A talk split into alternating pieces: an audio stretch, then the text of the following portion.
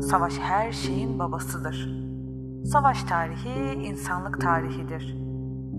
Savaş aşk gibidir. Daima bir yol bulur. Savaş yaşamın gücüdür. İnsan doğası seni savaştırır. Herkes insan doğasına bağımlıdır.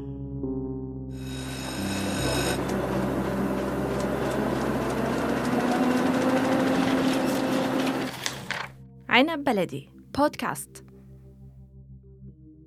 Bizim türümüzün yani insan türünün ortaya çıkışından bu yana insanoğlu defalarca ve sürekli savaşmıştır. Savaş için kurallar koymak bana çok saçma geliyor. Bu bir oyun değil. Medeni savaşla medeni olmayan savaş arasında ne fark var? Bu sözler Meksikalı bir devrimci lidere ait. Gelin sizinle bugün savaşın ahlakı var mı? Meksikalı devrimcinin de dediği gibi savaşa kural koymak mümkün mü değil mi buna bakalım. Sınır etkisinden sesimizi duyurabildiğimiz herkese merhabalar. Ben Kader.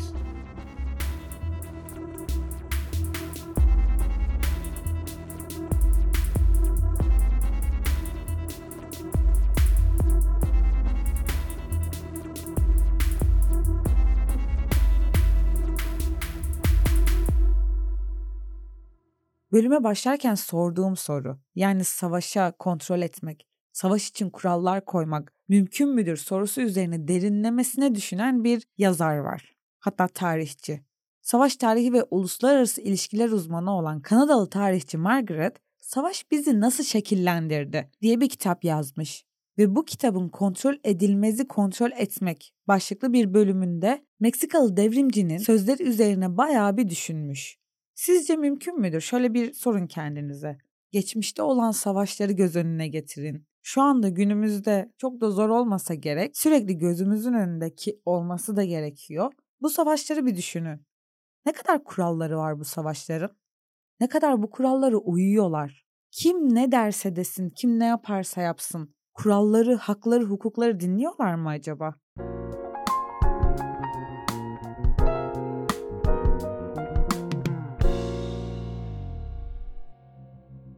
Biraz sizinle geçmişe gidelim mi? Mesela antik çağda savaş kuralları nasıldı buna bir bakalım mı?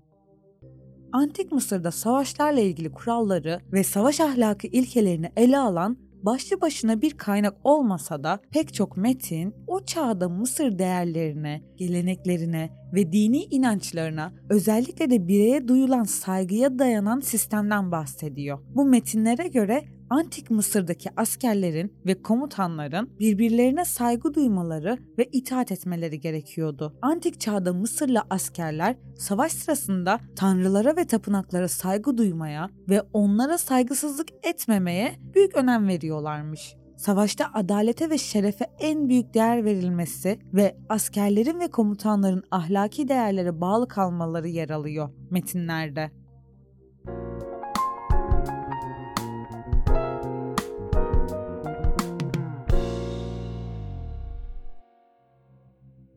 Antik dünyanın kalbinde Hammurabi kanunlarından 300 yıl öncesine dayanan Sümerlere ait olan ve günümüze kadar ulaşan kanun maddelerini içeren ve bilinen en eski yazılı tablet Urnammu kanunlarıdır. Mezopotamya bölgesindeki savaşları ve askeri davranışları düzenleyen kurallar ve ilkelerden ibaret bir tablet, yazı, metinde diyebiliriz. Milattan önce 2100-2050 yıllarında yazıldığı tahmin ediliyor esirlere ve sivillere nasıl muamele edilmesi ve savaşlarda nasıl davranılması gerektiği konusunda talimatlar veriyor.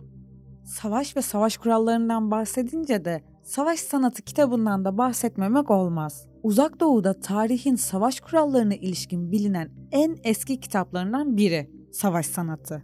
Milattan önce 5. yüzyılda yazılan bu kitap askeri ve savaş stratejisini ele alıyor ve bu alandaki en önemli metinlerden biri olarak kabul ediliyor savaşların nasıl kazanılacağı, savaşta güçlü ve zayıf yönlerin nasıl analiz edilip ve sonrasında kullanılacağı konusunda tavsiyeler veriyor.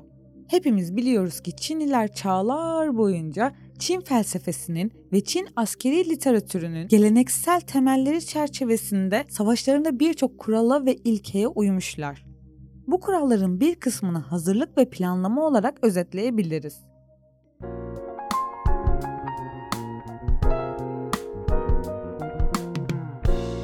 Buraya kadar biraz tarihe baktık. Antik çağlarda Antik Mısır'ın, Sümerlerin, Uzak Doğu'dan Çinlilerin, Hintlerin, Antik Romalıların savaş ahlakına verdiği önemi konuştuk. Şimdi modern çağdaki savaş ahlakı ve kurallarına gelecek olursak, şimdi dünyada iki büyük savaş oldu. Birinci Dünya Savaşı ve İkinci Dünya Savaşı. Silah üretiminde gelişmeler olmaya başladı. İnsanlığı yeryüzünden silip süpürebilecek nükleer bombalar geliştirildi. İnsanlar da buna baktılar. Hani bunun durdurak bileceği yok. Ülkelerin ordularının çatışma ve savaş sırasında davranışlarını düzenleyen uluslararası ilkelere ve kurallara ilişkin bir referansın olmasına ihtiyaç duydu askeri operasyonları yöneten Uluslararası Kurallar El Kitabı adıyla bilinen referans, orduların savaşlarda ve çatışmalarda görevlerini yerine getirirken uymaları gereken yükümlülükleri ve kuralları açıklayan bir kitaptı. Kitap orduların savaşlarda ve çatışmalardaki davranışlarını belirleyen ve çatışmalar sırasında sivil personeli, kayıpları, savaş esirlerini ve sivil mülkleri koruyan uluslararası kuralları açıklığa kavuşturmak amacıyla hazırlanmıştı. Bununla birlikte orduların uluslararası yasalara uymalarını sağlamak, sivillerin zarar görmesini engellemek ve insan haklarına saygı duyulmasına katkıda bulunmak için önemli bir araç olarak görünüyordu.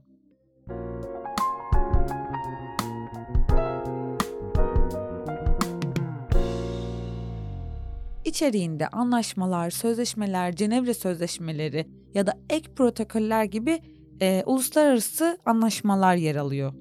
Ordular için bir eğitim ve bilinçlendirme rehberi gibi de diyebiliriz. 1949 yılında kabul edildi bu Cenevre Sözleşmeleri. Şimdiye kadar 5-6 tane kitaptan, el kitabından, kanundan, yasalardan, devlet adamlarının olsun, filozofların olsun yazdığı kurallar ve kanunlardan bahsettik.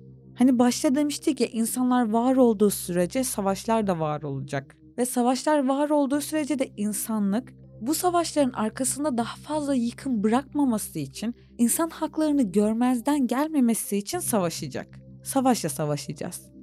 İşte savaşın bile bir ahlakı vardır diyoruz ya.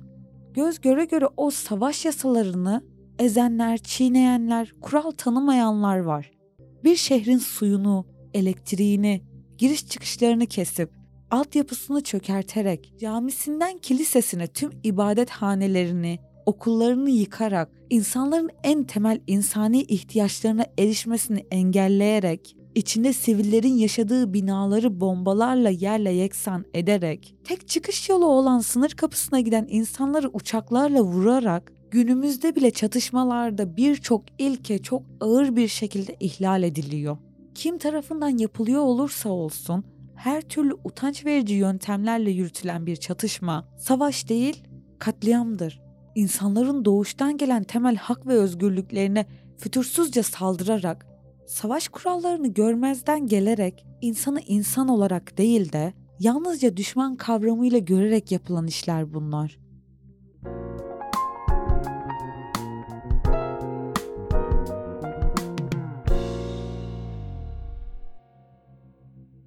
Sizce savaş ahlakı denilen bir şey var mı ya da olması gerekir mi?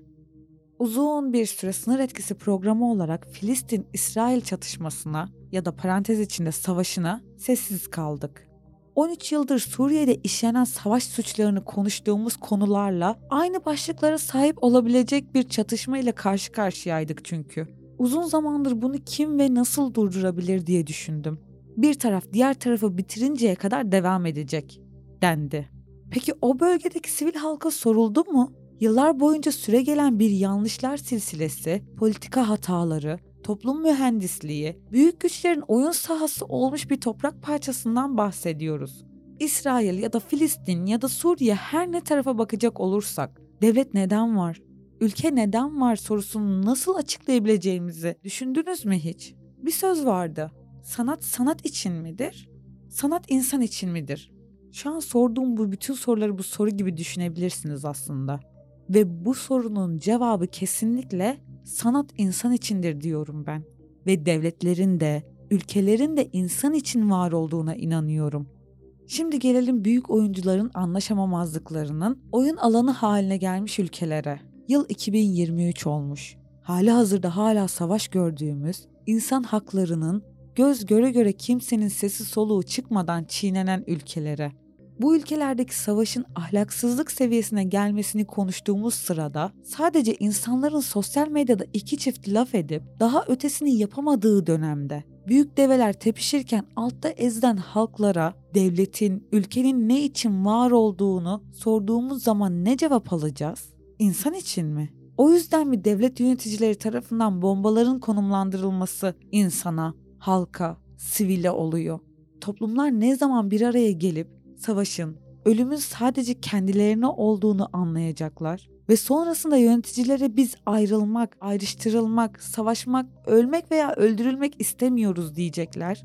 Milliyetçilik, toplumsal değerler, ırkımız ve kimliklerimiz bunların hepsi çok önemli şeyler. Fakat yaşadığımız sürece önemli. Biz hayattayken önemli. Öldürdükten, öldürüldükten sonra bunların hepsinin ne anlamı kalır ki? İşte bu yüzden insan hakları herkes içindir diyoruz. Millet, toplum, ırk, kimlik ayırt etmeden insanca yaşamak her bireyin hakkıdır.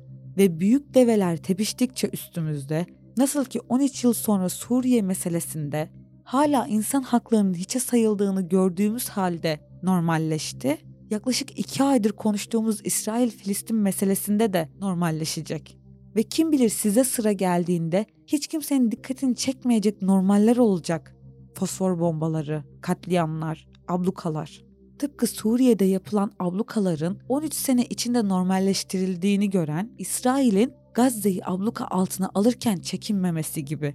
Tıpkı Suriye'de yasaklanmış bombaların siviller üzerinde kullanıldığını gören insanlığın kılını kıpırdatmadığını gören İsrail'in şimdi rahatlıkla fosfor bombasını kullanması gibi.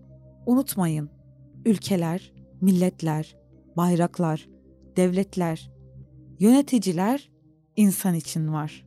Ve biz toplumlar olarak ne istersek, neye yönlendirirsek onun amacına hizmet ederler. O zaman tekrar soralım. Savaşın ahlakı olur mu? Biz insan haklarının sesini toplu bir şekilde insan ayırt etmeden yükseltirsek, evet, savaşın ahlakı olur. Sınır etkisini dinlediniz. Bizi nereden, hangi zaman diliminde dinliyorsanız hepinize günaydın, iyi günler, iyi akşamlar ve iyi geceler diliyorum.